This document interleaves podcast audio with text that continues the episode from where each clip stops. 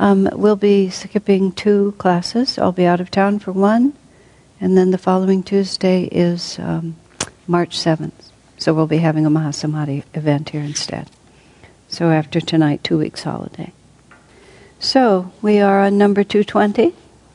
Once I and a few friends uh, went about uh, went about and raised money for a great feast we planned to give to the poor. Many contributed to the cause. Later, crowds of the poor were fed. That whole day I cooked, served, and was active constantly. At the day's end, my body was exhausted. The thought came to me, surely this is one time God won't mind if I don't meditate. At that moment, I heard Satan's voice speaking in tones of honeyed sympathy. Poor boy, he has worked so very hard. Let him rest. Surely he deserves a good sleep. I leapt up in outrage from my bed, sat firmly in meditation posture, and did a few kriyas. All of a sudden, I became filled with energy. For the rest of that night, I remained wide awake in ecstasy. Oh, dear. Um, I, I Swami, when he was teaching us about counseling in one context or another, about helping people, He, he said something which was actually very interesting. He said, you should be uh, sympathetic with people, but not too sympathetic. And it was just really interesting. He said, if you give people too much sympathy, it simply increases the idea in their minds that their problems are really enormous. And it's actually, it's it's very interesting, because there are people have different ways of counseling. And, and many people go quite far in terms of sympathy, and others remain more impersonal. And it just it was just always an interesting thing to keep in mind, because you would think that, you know, you should just be nothing but supportive of people's sufferings, but there's a certain point, and it, he talks about this further on in a few others later. But just, as Master said, you have to be tough on yourself. That it, That's a very dicey proposition, though, and in another context, Swami said to us, it's presumptuous not to take yourself into account and your own spiritual well-being. So you may think, well, I shouldn't be too compassionate, but if it hurts you to be hard-hearted, then you have to consider first, it's presumptuous to assume that you have nothing to learn. And so therefore, if that action too conveniently serves your own desire um, not to, not to be engaged, or your own coldness toward people, or lack of sympathy, that it's far better to just forget that admonition and um, to go. It's That's a very sensitive line. One of the ways in which Swami has been so effective in training leaders is, is just always giving us the nuances of it. Like, it isn't just how you're supposed to behave, it's also what you personally need. Because sometimes you may just be working, a person may just be working on being more sympathetic, being more compassionate, being more patient. And it's almost less important how it affects them. It's it's not dharma if you don't follow what's also right for you. If you break your own dharma in the name of helping someone else, nothing good will come of it. It'll never work. So, because that's where there is dharma, there is victory. So it's it's something to keep in mind. Once as a, number two twenty-one. Once as a boy during meditation, I entered a state of ecstasy. My breathing and heartbeat were stilled. Then I decided to play a little prank. And the way Master says that, well, after all, I was only a boy. It's just like there he was.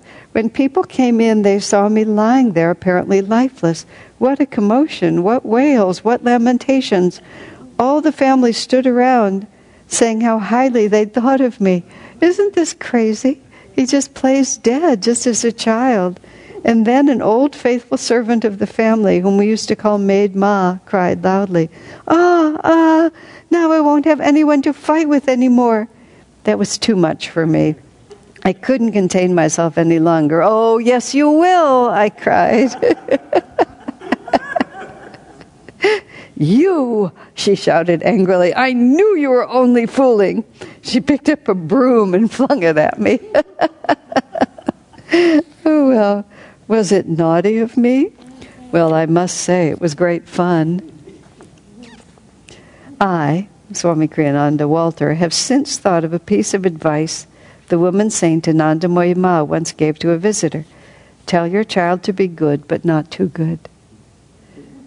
The image of solemnly pious child saints is a bit cloying, surely. After all, it takes great energy to find God. The popular description of the Master of Galilee as gentle Jesus, meek and mild, could not possibly be applied to anyone of true spiritual fervor. Certainly, from the legends one reads about the child Jesus, the first words that spring to mind to describe him are neither gentle nor mild. The word one thinks of is powerful. That's very important. And when, when we uh, when we in our Ananda community first started having children, as a you know when kids when we reached the stage of life where children were being born, it was actually it was a, as a, a subject of a lot of discussion as to what would a spiritually minded child actually look like. Would would it be the pious little saint child saints, or would it be the spirited, naughty boys and girls who are always trying to find a way to do something independent and break the rules? I mean, it, it and it was not clear ever what was really. There's been no uh, formula for it, and I I think I might have mentioned in this class earlier. I remember there was a, in the Seattle community at a time there was a, a, a crowd of little boys uh, who were quite spirited, and. Uh, Swami gave a satsang for the children. And at the end of it, he just said to them, "You be good, but not too good." Don't be afraid, in other words. Don't let everybody else tell you how you're supposed to behave. Don't think that you just have to always never make waves. You know, follow your own spirit and do what you know you, you're supposed to do.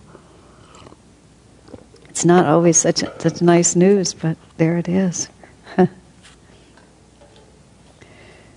Uh, I remember also, I, I wrote a note here. Um, I put this in my book. The man who actually was the first person to start our Seattle Center was a man who didn't, he, his name was Jeff Green, and he he actually brought together a group in Master's name there and then invited, as it was me up there, um, to give a program. That would have been in the early eighties.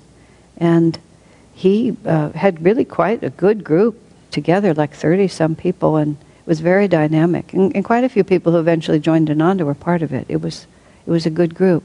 But he was very independent-minded. He was a Vietnam War veteran, and he had a lot of forces playing with him. And uh, uh, he eventually incorporated, as the Ananda Center of Seattle, with himself as spiritual director for life. And it was sort of the beginning of Ananda's expansion in any direction, and there was a certain amount of agitation over this action on his part, and uh, different theories as to how we ought to handle it. And eventually Swamiji just invited him to come to Ananda Village to meet with him. And they did. I was there because I was sort of the liaison. I mean, I said to Swami, I, you know, it's a really good group. There's a lot going on there. I don't, you know, I, I didn't really quite know how to handle it, and Swami thought he should handle it himself. So they had lunch together and talked about a lot of different things. Jeff was a very, he's an astrologer, he was a very dynamic man. And uh, at the end of it, just, Swami just said sort of casually, you know, actually, I'm spiritual director for life of Ananda, so perhaps if you want to uh, have your own group and have that be your position, you should use another name. You just... That was it. And so Jeff went back and changed it to Heart Song, I think. And it was exactly the same. And he kept his own position and just the same way, but he changed the name because Swami had asked him to.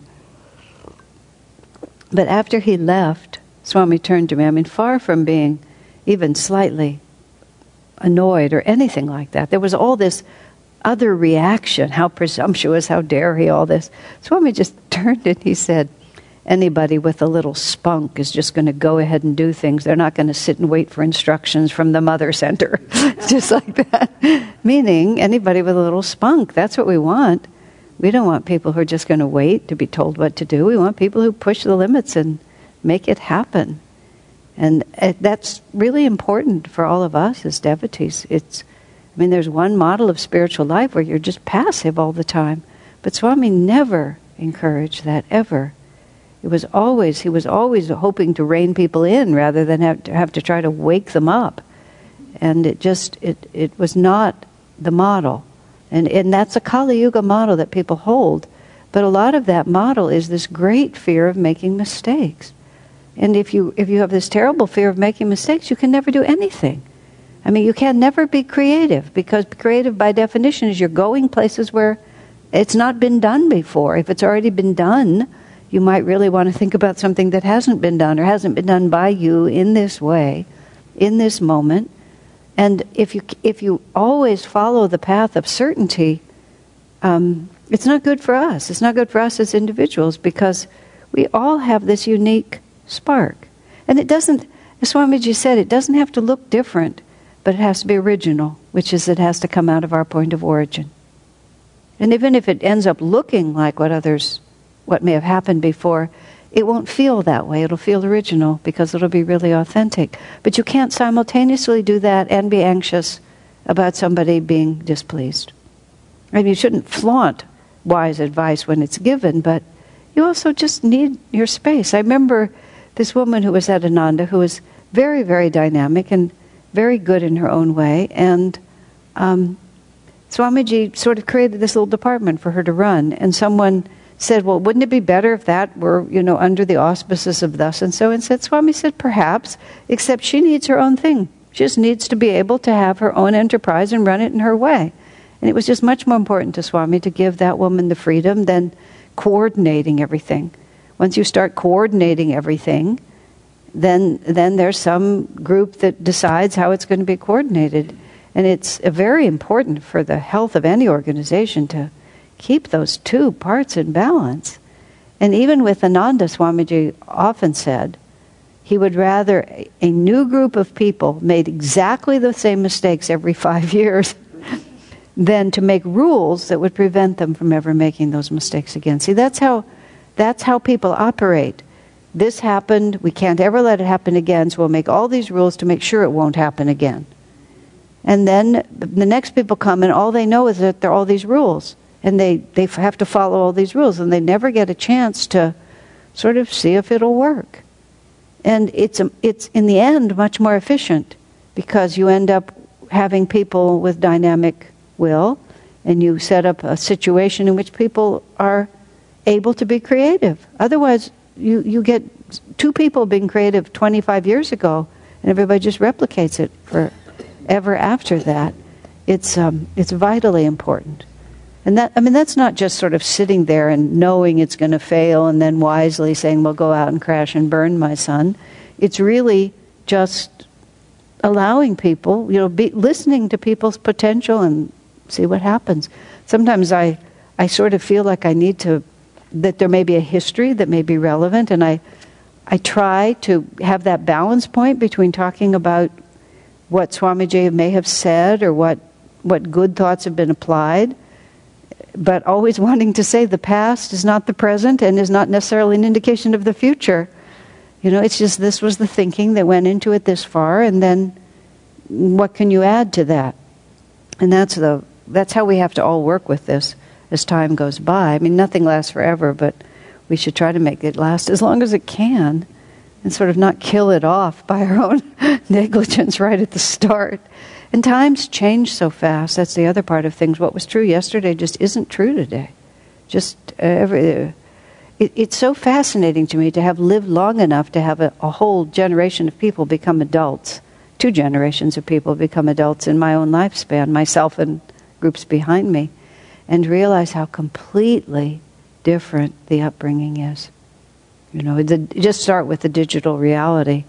But just, it's so, w- what you're born to and what you're, what you grow up in molds you so completely, so much, that just, you, one has to be very careful as time passes you, you, to, to notice. and, and, and not just drop out and and keep repeating the pattern that's going on over here. You know, I'm, I still don't have, I still don't carry a phone, but I am right on the edge of needing to. I'm just right on the edge. I, I, I almost, I'm getting close to the point where I can't function anymore without it, but I haven't quite crossed over, so I don't bother. It's not, I just don't need it, so I don't carry it, but almost the world is becoming so, you know, text me, give me this, open your phone, then I, it won't, I can't last much longer. But there you have it. I'm working on it. It's not, I just don't want to. Just, Swamiji never learned a lot of things, and I sort of feel I can walk in his footsteps, but he had more helpers than I have. Okay. So, we are... In, but most of the time when I'm anywhere, most of the time when I'm anywhere I, where I need one, I'm with someone who has it. So that's why I said I'm right on the cusp. I'm not not functioning, I'm just depending on others, which is community, that's not so bad. But it's just, like, I'm thinking about it now. Yeah, I don't even like to carry a purse, what to speak of a phone. Okay. Number two two two. The Master spent, oh, this is a very... The Master spent many hours reminiscing with me at his desert retreat in May of nineteen fifty. You know, Swami, Swamiji had all these experiences with Swami when no one, with Master when no one else was watching, and and Master, I'm sure, took him alone so that he could uh, implant in him a certain kind of consciousness that would have been interfered with if other people had been present. I'm sure Swamiji's own receptivity would be open, and just every, from watching Swamiji work, I know that other everybody's consciousness influences, and also, of course, Master sort of had this, I almost almost call it secret plan for Swami, but sort of he cultivated him in a certain way that just didn't relate to other people. So later, those who weren't present dispute things that happened. So Master spent many hours reminiscing with me. So Master's like filling him in on the life that he missed, because he, he arranged for Swamiji to be born late, to come late. But so he missed. I mean, Swami missed most of Master's life. It's it's really interesting when you think about it. He just, you know, you never know it, because Master spent hours with me in the desert reminiscing. Master filled him in on the years that he missed and gave him the relevant information that he needed. But also, just like, you know, the not all the women, because Marinalini Mata is only five years younger than Swami, and she was thirteen when she came. I mean, she wasn't twenty by the time Master died. But Tara Mata, Durga Mata, Ananda Mata, uh, they were all there for many, many years before Swami was, and they just they just lived through a whole other reality of his. And when you think of it from their point of view, you can sort of see how confusing it was. Swami's twenty-two, he just walks in in the last three years of Master's life. He's just, he'd never been there, he hadn't been through any of it. And he's just this young guy, and he just comes in like this. And of course, he was a shining star. And Master took him very close, very quickly. But still, they had seen so many people come and go. And Master talks about this later, and I mean, Swami talks about this in... you know, and a couple of more of these entries. So many people came and went. They didn't have any belief in him particularly. And from their point of view, even twelve years or fourteen years later, when Swami, from their point of view, went out of tune and went away, that was just a cycle they'd watched over and over. You can just imagine, though, that Master was so uh, intently getting across everything he ever wanted anyone to know. What uh, she just said was that Master was so intently getting across to Swami everything he ever wanted anyone to know. He told Swami early that he was going to have to write about Master's life, and, you, and it was understood between them that Swami was going to write about him. So Master was always giving him information with the thought, with the explicit thought that you need to take note of this because you're going to use this later. So yes, all of that was taking place. There was, what was the other point that I had there? Um, just a second. About them not seeing him. Their consciousness would interfere. Pardon me? And he wouldn't have had that relationship with anybody else, not even...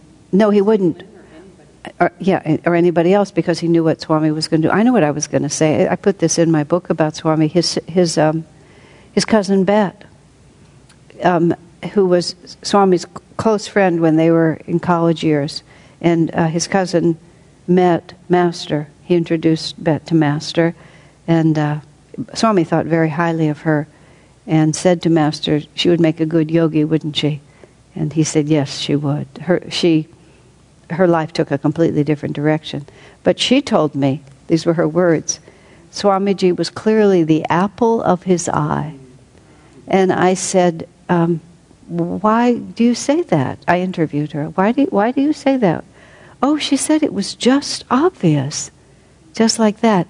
Then I went to Swamiji and was telling him about, because I talked to his, a number of his relatives when I was writing that book the first time, because I thought I was going to write it differently. And I said, Bette said that. And uh, I said, I asked her, how did you, how did you perceive it? And she said it was just self-evident. And that, and then I said again that you were the apple of Master's eye. And then Swami very quietly said, I was. It was, it was very interesting, just modestly and quietly, but he said, yes, I was. Because you could also see, and it comes also in this later reading when he talks about organizing the monks, that he just, Master knew exactly who he had in him and, and knew what's, well, look what Swami's done for the work. And again, Swami was his son in the life, both when he was Ferdinand and both when he was William, and in both incarnations played this amazingly important role in just carrying it on, and then here he is again. So there was no question. Master knew exactly what he had, what he was going to do, how he was going to do it, and was im- immensely pleased because it gave Master so much security in terms of um, the enduring reality of what he was doing. So you can see how even how Bette could pick all that up when she was there, just feel it and see it. Bette was a very um, sensitive person. She had she had the capacity to perceive. That's why they were such good friends. The other woman I talked to was just a high a high school friend of both his brother Bob and of of Don of Kriyananda. Um, And she said, oh, with Bob, we talk about who was dating who and what music was popular and so on. But with Don, we only ever talk serious philosophy. You never, ever talk trivial things with him. These are when they were high school boys. It was really fun. Okay. So the Master spent many hours reminiscing with me in his desert retreat in May of nineteen fifty. Once, Master told me, I visited a saint who lived in a jungle. This sadhu, holy man, wore no clothes.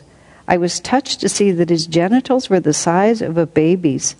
Such was his purity that his sexual organs had not even matured. Isn't that amazing? He did. He, he grew to man's size, but he didn't. He just, the hormones never came in. The body is so different than we think it is, isn't it? Amazing. He asked, I just love that phrase, his purity was such. He was so pure that there was just no, no need for gender. Huh. I, people have asked Swamiji, why are all the masters men? One of Swami's answers, oh, men just have more freedom. He said they can go more places and do more things by themselves, as a rule, than women can. So it's simply more convenient for a master to be a man. It's also, generally speaking, it's a masculine job. I mean, masculine energy, whether male or female. He asked me, what if you were going to sit down and eat, and just then a stranger came who hadn't had anything to eat, what would you do? I would give him my meal, I replied, Master speaking. And what if, the sadhu continued, after feeding him and preparing another meal for yourself, another person came who also hadn't eaten, what would you do then? I would give him, I would give him too what I was about to eat. And what if this happened a third time, what would you do then? I would give him half my food and eat the other half myself. Off with you, the sadhu cried. You are no renunciate. What he meant by that dismissive expression was simply for shame. And then Swami writes, It was. It's just this funny stories, isn't it? Master's visiting this naked sadhu out in the jungle, and the sadhu quizzes him and criticizes him. Strange. And also, just imagine being a naked sadhu. Imagine being so absolutely unconscious of your body that you don't even put clothes on it. There's that story about the woman sadhu who was also wore no clothes, and the villagers were scandalized, and she just said, well, there are no men about, why should I dress? Meaning, no one who is, isn't of God realization. Well, that's just because he, he, he was been so hot and Chennai for so much of his childhood. He's just, he's, he's still wearing it off. That is not what I'm talking about. but, uh, but, but, but then when a holy man was coming, that woman saint said, oh, please give me something to wear because a man is coming. it's unseemly that I should be unclothed. But think of what, what the mind, what the mental state would be. One, that your hormones never come in and you never go to sexual maturity, or that you just are so indifferent. I would, there were in, you don't see it much, but in the streets of Delhi, there was, I saw this man, this naked sadhu, walking down the street surrounded by his devotees. It, it's startling, but he was just wandering along with no clothes on, and there were devotees with him. It seemed like he had some kind of an orange something on somewhere, but maybe he had nothing on at all. Just, you know, strolling down the street. Like, what a different world. I mean, what a different way to, to be. Um, then Swami writes, "It was impressive to me that the Master, in telling me this story, had made not the slightest attempt to justify his hypothetical third decision, nor to answer the sadhu's scolding with a perfectly reasonable justification. Often I found, where only he was concerned, he would graciously leave to others the last word." He's, Swami's mentioned that many times. How, and, you know, it's it's... he puts that in sadhu beware, to just let others have the last word. It's an interesting exercise that is sometimes, that is more deliberate sometimes than you than you may, at least at least for me, because I always like to finish the explanation. But just to realize that somebody has spoken and there's a whole other way it could be turned, and to just let it be. Just let it be, and just let who, whatever somebody else has done, just let it stand. What difference does it make? Where only he is concerned. That's what um, Swami makes the point. If there were others around and teaching had to be corrected, that's something quite different. Because then there's a responsibility uh, to, to make sure that people know, if it's important. But where only he was concerned, he had nothing to defend. That's it. Once again, it's just that complete, he had nothing to defend. So what if I'm wrong? So what if people think I'm wrong? And a lot of times you have to ask yourself that question, what's at stake here? Is there really anything at stake here? Except just my habit of wanting to have the last word. And the Swami in Sadhu Beware, he says things like, you know, when people misunderstand you, just let them misunderstand. Don't explain, don't fix it, just leave it. It's all sounds good on paper, but it's really quite an adventure when you actually just let it go. I do feel I owe it to him, however, as my guru, to add that every answer he gave that sadhu seems to me to have been exactly correct, both morally and spiritually. Indeed, the sadhu might have extended his hypothetical question to the point where the Master was dying from hunger while continuing to feed others. By contrast, what the Master always demonstrated, and this is so lovely, was common sense. And that's what that's that was a characteristic also. That's a characteristic of our path. It's commonsensical. And Swami never takes any theory beyond the point of common sense. I remember in the early years of Ananda, and it was when it was really cold there too. Different times people tried to live without heat. People tried to go through the winter without shoes. People stopped combing their hair, you know, just various different things. And Swami would always just sort of, you know, just kind of wait for it to become too cold or too uncomfortable. It's just like, we don't need to be like this. There's just no need to be like this. Be practical in your idealism, exactly. And also use a modicum of common sense. One of the experiments with no heat ended in pneumonia. And that was um, a helpful, salutary lesson for everyone. What is the point? That sadhu's counsel might be taken as spiritually um, valid only in the case of someone who is uh, directing his every effort toward feeding others. Uh, that's just an interesting touch. If it was your primary objective to give food to others, then, then the whole context is different. Because then you have to orient everything toward feeding other people.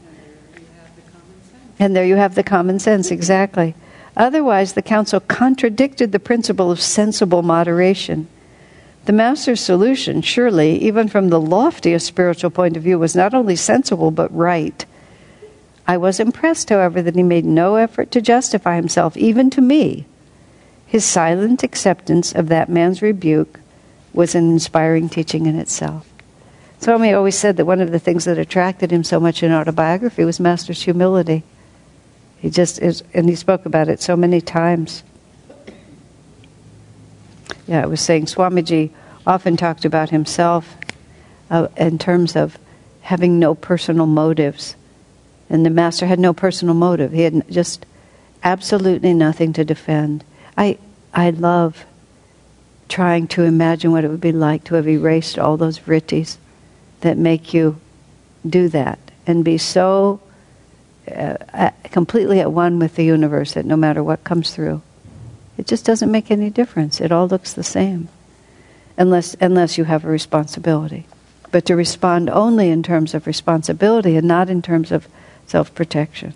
So I was saying Swami has no personal motive. He just did what was needed to be done, which often was quite assertive. And Master was certainly assertive when the situation required it. It wasn't like there was, uh, he, he wasn't goody-goody, but he was appropriate. So any comments or questions with that? It's an interesting story. It's also just a strange story. How many strange experiences did Master have that he never told us about? This book called The Ohlone Way about the uh, early Indians that lived in this uh-huh. area. And one of the things I noticed that was so interesting is that um, they were talking about how the children and were uh, taught and everybody that they followed exactly what was done in the past and not just the opposite of what you were talking about. Um, being more expressive and, um, you know, being out there. But sort of like they were staying in the background. And I, it kind of makes me think like, well, maybe that was part of why their time was had come to not be around anymore. Well, the trouble with everything we know about American Indians, Native Americans, is that we only knew them in the last gasp of their civilization. You know, our, our arrival on, in this country was the end of their culture, and they themselves knew about the time when the people were numerous and they had a golden age. So whatever's left of what they say, it's not like their culture was destroyed, that there were no way, there's nothing to know about it. But who knows what it was when it was flowering, because what we always saw was the end of it.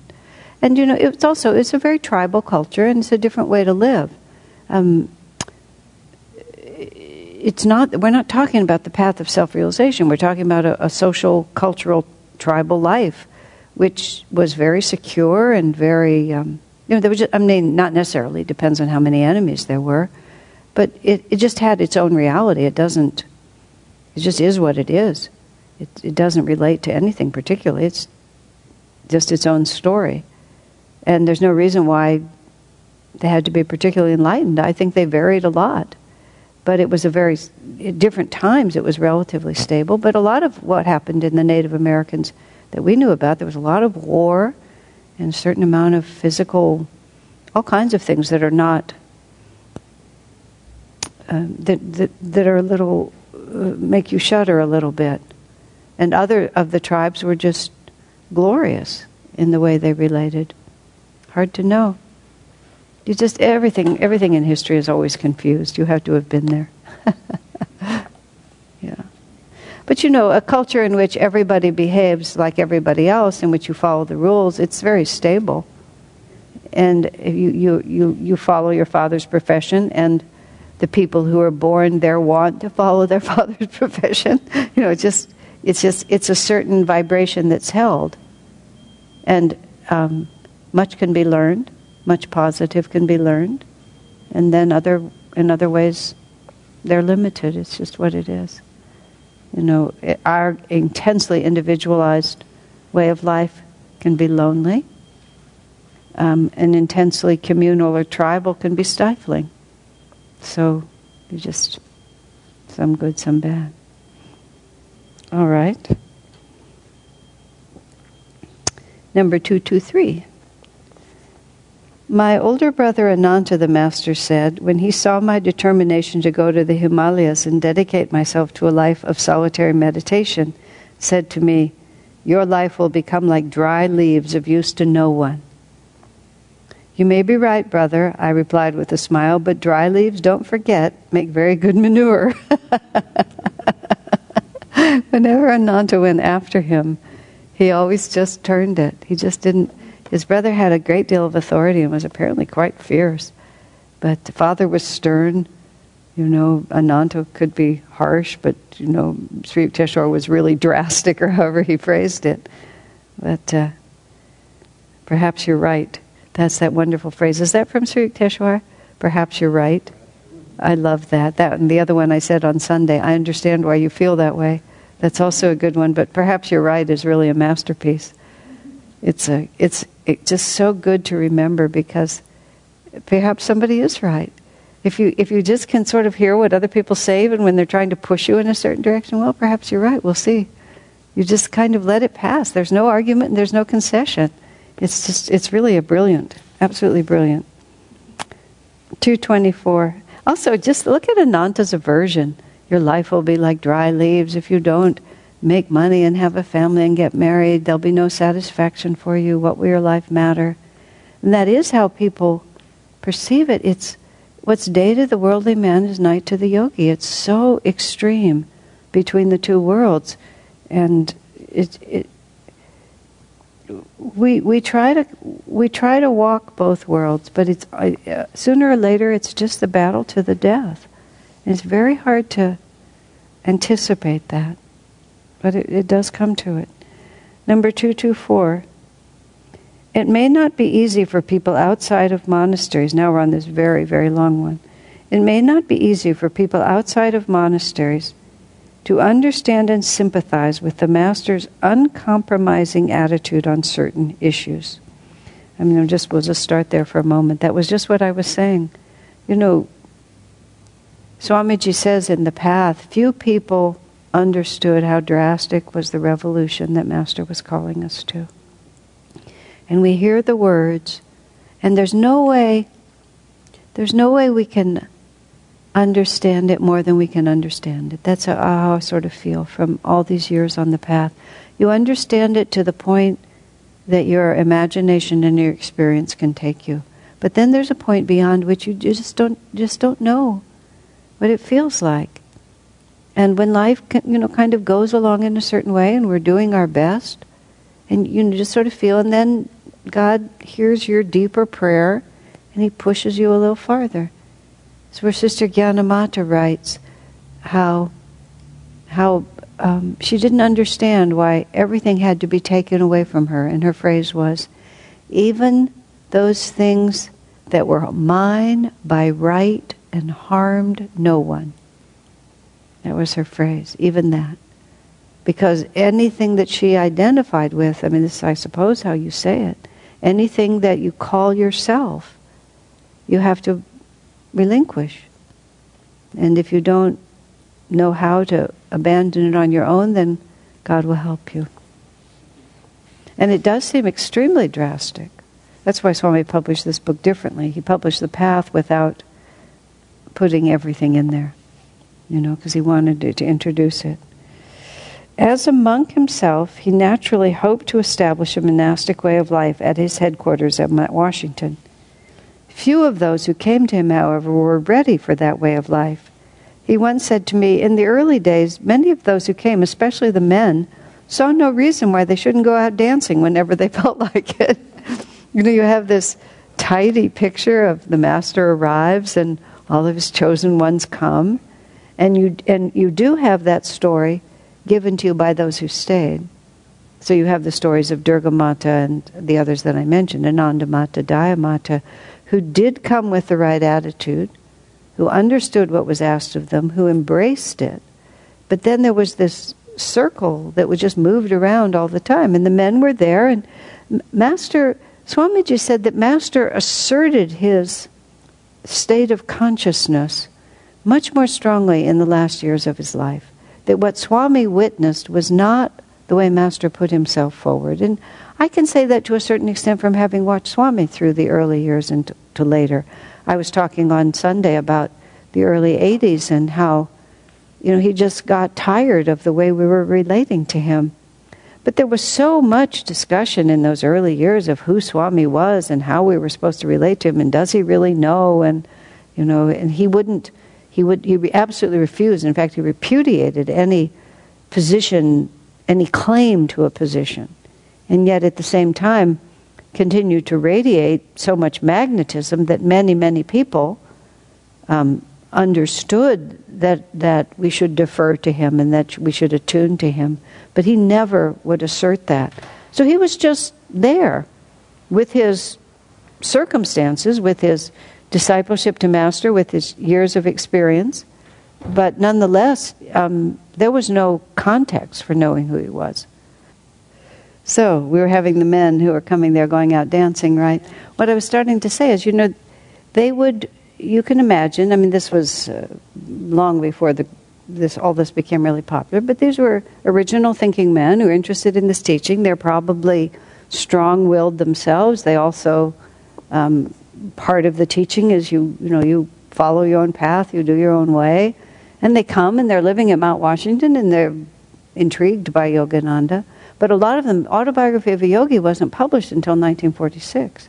So just, you know, they were just, it was, they were sort of all in it together, and they would just do what they felt to do. And a lot of people define spirituality as doing that which feels good, as opposed to being denied everything because you'll go to hell.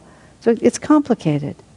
And then also Swami speaks at great length in other places about how, you know, that it was harder, much harder for men to discipline themselves to the authority of another man. And it was easier. Women just by nature tend to be supportive and uh, used to following the male lead. And men are more competitive by nature and used to being independent. So it was harder for men to be disciples, just in general. And especially so at this time. So they, men would stay and they would go out dancing. And Master would say, perhaps this isn't a good idea. And that was the time of the Charleston, some of it, yes. Well, it got worse. The Charleston was easier. Okay. Then Swami says, perhaps it was on beholding my eagerness after he'd placed me in charge of the monks to develop a more monastic way of life that he decided it was time they were organized properly.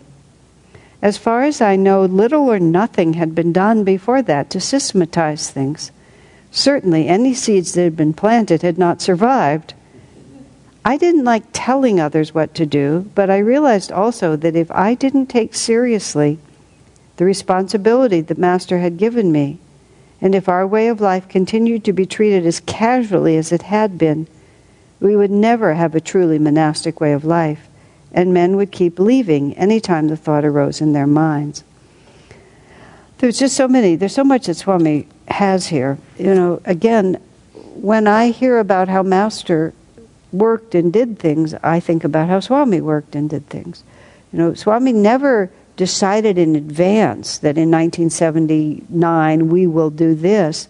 He always had to work with the energy of people who were there.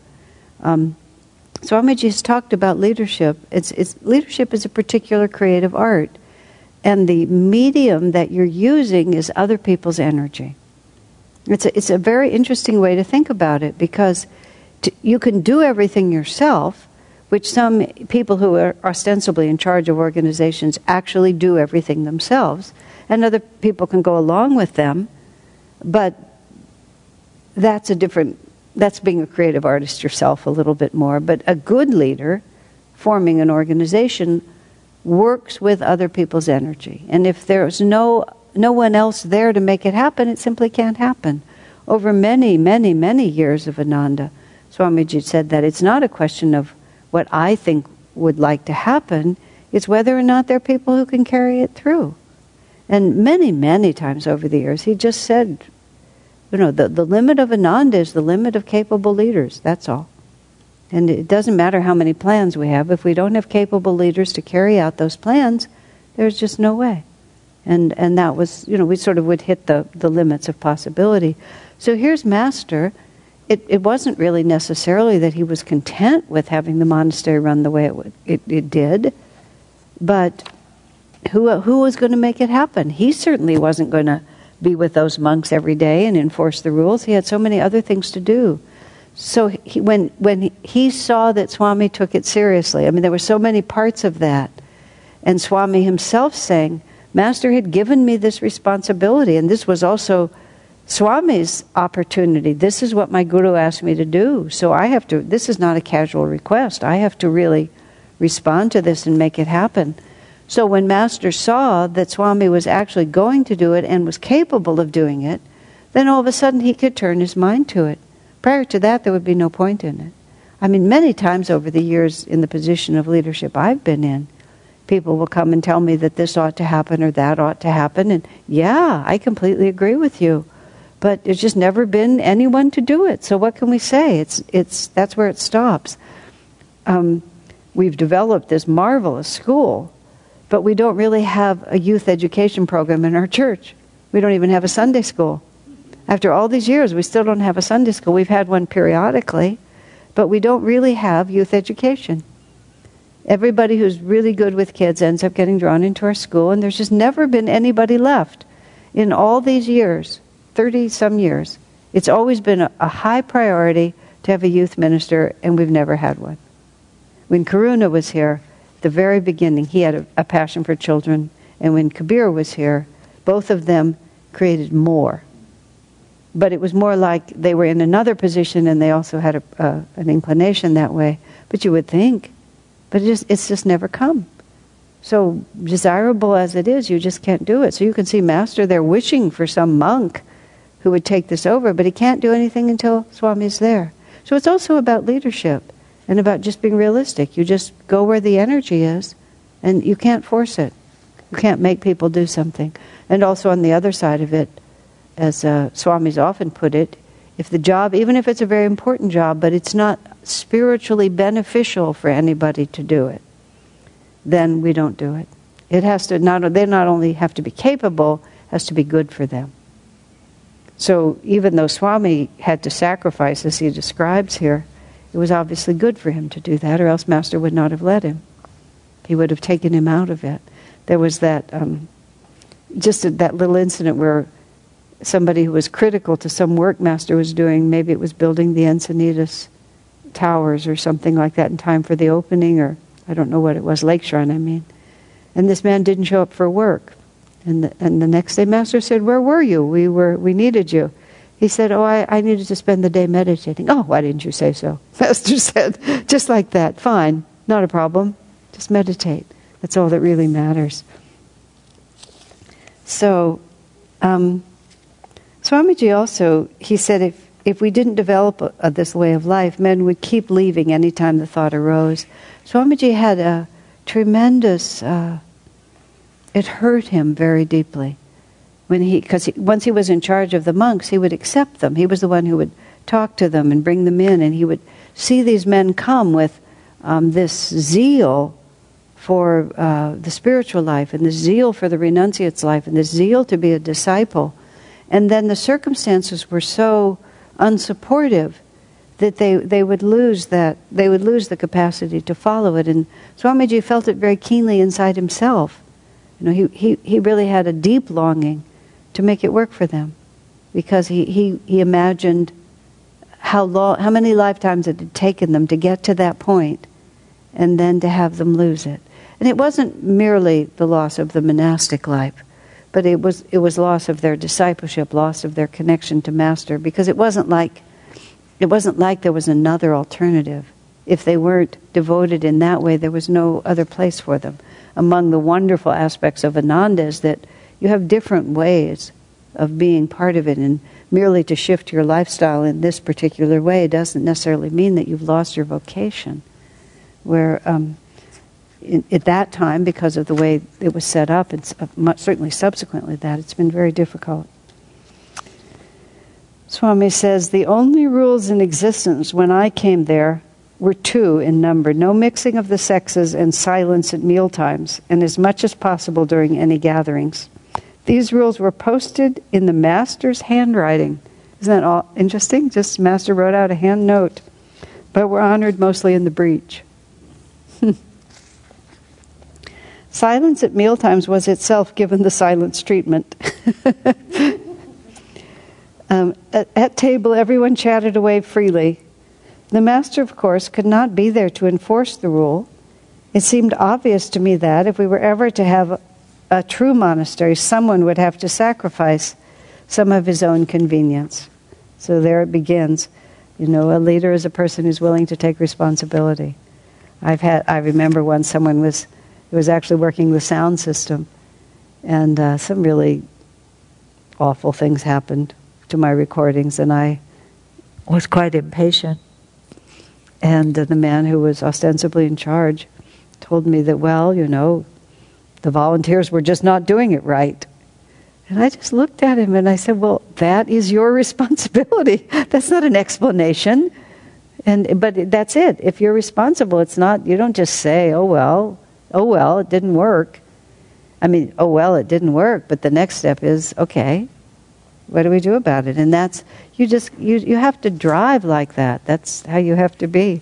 I was remembering, it's it's not that important, but when we put that spiritual eye up there, and we just couldn't get it right. You know, Gary and I were just after it day after day because it just had to be gotten right until we got the black out of the thing, got it to shine the right way, and got the thing set up in the right direction. It just goes on endlessly. It never stops. But it, it does never stop. You just have to keep moving. And I think it was Henry Ford who said, it's just like more valuable than gold is a man who will take responsibility and not explain to you that, well, it didn't work. Of course it didn't work. That's the whole point. That's what we have to do next. I mean, and then sometimes everybody just has to laugh and say it wasn't meant to be. But there's this this uh, ambition that you have to have.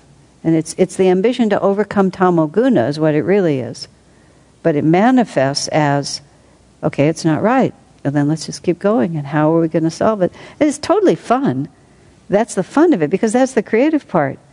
The secret of prosperity, Swamiji said, is just creativity. You just, every time it fails, you just make up a new one. And you just keep going until you found the solution. That's what Swami did with Ananda, just time after time after time. And so many things over the years, they just, it would, he would try it and it didn't work, or he would try it and it didn't work, and it failed and failed. And it's it's important, really, to know in the history of Ananda that quite a few of the things we tried didn't work. I mean, we had Ocean Song for a long time, and that didn't work, and San Francisco House closed eventually, and the San Francisco, they opened a center and closed it, they opened a store and closed it, Sacramento was open things and closed them. It's just, not everything works. But you just sail out there, everybody learns a lot, hopefully has a good time, and then you go, and you never give up. You just take that responsibility. So there was Swami. Somebody would have to give up their own inconvenience, their own convenience. For example, Swami said, I decided I'd no longer set food aside at lunchtime and go off to meditate, eating afterwards. Someone had to sit there throughout the meal um, to remind everyone that there was a rule. That someone obviously had to be me. He even talks in another context about how he started sleeping in the dormitory. From having a private room of his own, which he always had, he moved in with the men and slept with fifteen men in a room. Swami, in that context, did say he did keep his room, so he had a little place to go to. But he said just to keep order. Imagine what the situation must be like, just to keep order. You know, and the monks did not have very, they lived in the basement of Mount Washington. It just, they didn't have really very pleasant quarters. But there it was, you know, I'm going to make this a success, so I'm going to do it. But, you know, it's not, it doesn't feel like sacrifice, because I was part of the early years of Ananda when some people thought it was very rigorous. It wasn't rigorous at all. It was a total lark, just start to finish. Every part of it was just so much fun. And we were just going to make it work. We just it, we just had to do what we had to do. I missed the first winter, but I missed the first two winters, but Um, I was just listening to people talk about it. It came fall of nineteen sixty-nine, and it was getting cold, and they literally just had a meeting, and they talked about teepees.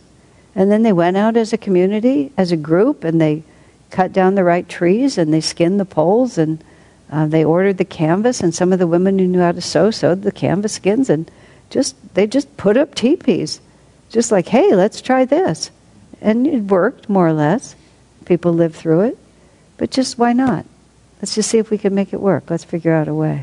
That was always my picture when we were being litigated against, and uh, we thought we might lose everything. And there was no logic to how, there was no logic to how we would end up without our community, since we don't even own it.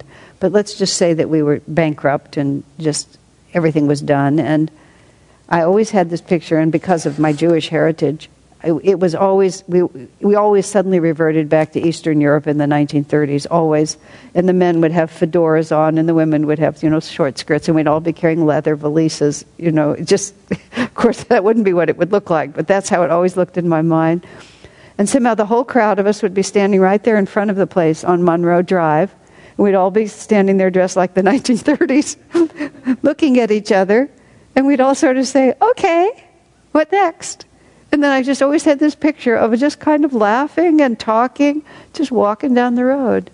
No just, what next? I mean, it, it might be worse than that, but there we are. When I, um, you know, the, the man who litigated against us, who was so ghastly, had the same name. I, I, I like never to say his name, but he had the same name as the first national security director that was appointed by the president in twenty seventeen here. And so I'm alone in my car, and I hear this name, this it, which is a very common Irish name, mentioned, that this man is now the national security whatever for the president. And I thought it was the same man, this man who, who really was out to get Ananda and did not succeed in destroying us. And, and I thought to myself, it could be, because they would find each other, you know, they would find each other. And so I'm alone in my car, and I hear this Irish name, and I think it's this guy who's really been out to get us and is really, mm, from my point of view, not an honorable man. And and I turned off the radio, and there was nothing I could do because I was driving, and I don't have a smartphone, so I couldn't look it up. And so I'm driving along, and I'm thinking, wow, we could have someone in a position of great power nationally who knows where we are and has a vendetta against us. And it, it was it was a real interesting moment, because I thought it probably wasn't true, but I also thought it could be true. And I just thought, wow, how quickly things could turn in such a case. I mean, I've already been through, we've already been through all those years of litigation, and I know that if you have power, it doesn't always come out fair. And I just thought, wow. And then I went to the old, there we were again, you know, just on the front. And I thought the phrase, we could lose everything. And I thought, what would lose everything look like? We would no longer have a building to meet in. We would no longer have a community to live in. We would just lose everything. And I thought, so then we meet in the park in the middle of the night. You know, that's what they did in under communist countries. That's how the churches survived. They would meet in public places. They would sneak into other people's houses. I thought, okay. Just find a way. We'll just find a way. We'll do it. I remember when... Uh, I went with Swamiji to Sorrento, Italy in uh, nineteen eighty-two, when he first met Rosanna and, and got to know the group that was called Pecci at that time, which was a charismatic Catholic group that operated in the, in the town of Sorrento. The, the, one of the local priests was part of their group, and they they operated in the church, but also a bit outside of it. And they were not, they didn't have a lot. Um, They weren't poor by any means, but they lived in, you know, Europeans tend to live in smaller places, and they lived in apartments. And and people, like thirty people would crowd into these really small places. And you'd just be sitting all over the furniture, all over the floor, all over the beds, in the living room, in the bedroom, just everywhere. Just all crowded together. And the spirit was marvelous. You know, it just, it, there was nothing, there was absolutely nothing missing. And the fact that it was so informal and so... Um, uh, crowded actually enhanced it, because there was just so much love and so much devotion. Everybody would sing and pray and just have their experience. I've always had that in my mind. You know, this building makes so much possible. You know, we have so much pageantry and so much liturgy and so much, we can just, so much art. We can do so much in here. But if we didn't, we wouldn't. But would we have really lost anything? It, it's, it's Yeah, it's it's really it's really an important, and it was a great little mental exercise. And by the time I got to a place where I could look it up, of course, it was retired Colonel so-and-so. It wasn't attorney so-and-so. But uh, it was a great moment. And it's it's it's good every once in a while to be scared. There was an experience once with, Jo- uh, this was a long time ago. Uh, Swamiji made a suggestion to Jyotish that he enter into partnership with a very in a, a work project with a person who was exceedingly difficult. It would have been the last thing that Jyotish ever would have wanted. And when Swamiji made this suggestion, a particular expression went across Jyotish's face before he mastered himself to respond with a good attitude. And later I was teasing him, and I told him, I said, I have never seen you look like that. And he said, it was caused by the spontaneous stopping of my heart and the draining of all the blood from my head to my feet. He said it could never be replicated. But those moments are good. You know, that's sort of what it was like in the car. Oh, wow, how quickly life could change. But it's good for us, you know. Okay, moving right along. Until that time, the position of monk in charge had never really meant anything. Now that's also interesting. You see, Master had asked others to take that role. But but what was the difference between them and Swami is that Swami took it seriously and was willing to compromise his own convenience. He stopped meditating at noon, eventually stopped sleeping in his own room.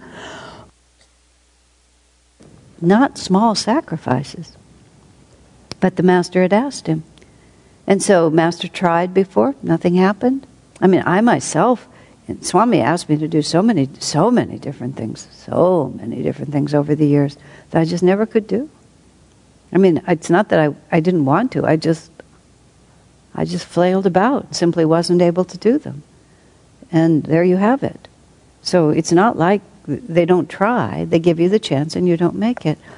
Because so few men really stuck with Master, presumably most of the monks in charge didn't even last in the monastery.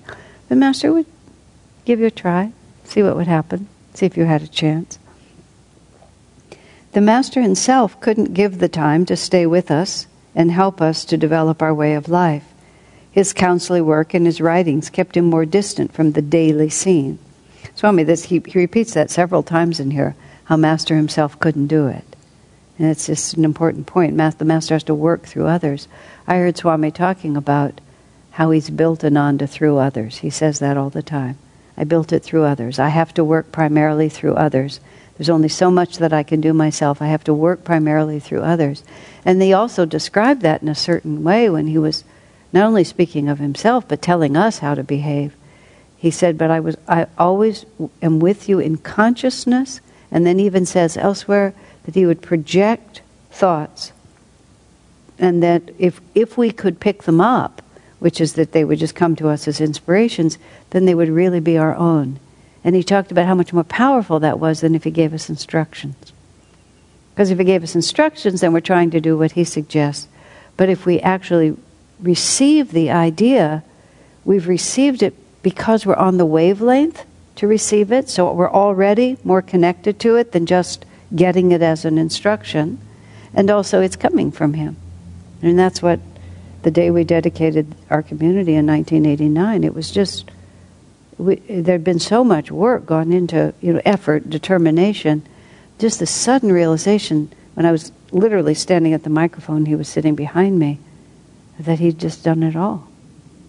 I, and I can't really quantify that, but it was absolutely real. I just knew that every ounce of that had just come right from him through us. It had come through us, and we had, we had given ourselves to it, but the origin point had just been him. And that's the subtlety of the discipleship spiritual path. It's always the Master's inspiring us, but it becomes ours because when you receive it like that, that means that you're attuned to it. And that's different than obedience. It's very subtle. Part of it is the creativity, the initiative, the attunement that's required. I mean, anybody can tell you what to do. And and many people can do what they're told. But to receive inspiration and then act on it is is what self-realization is about. It's, and it's very different. Somebody was asking me about, people often ask me about intuition and how you make decisions, and I, I don't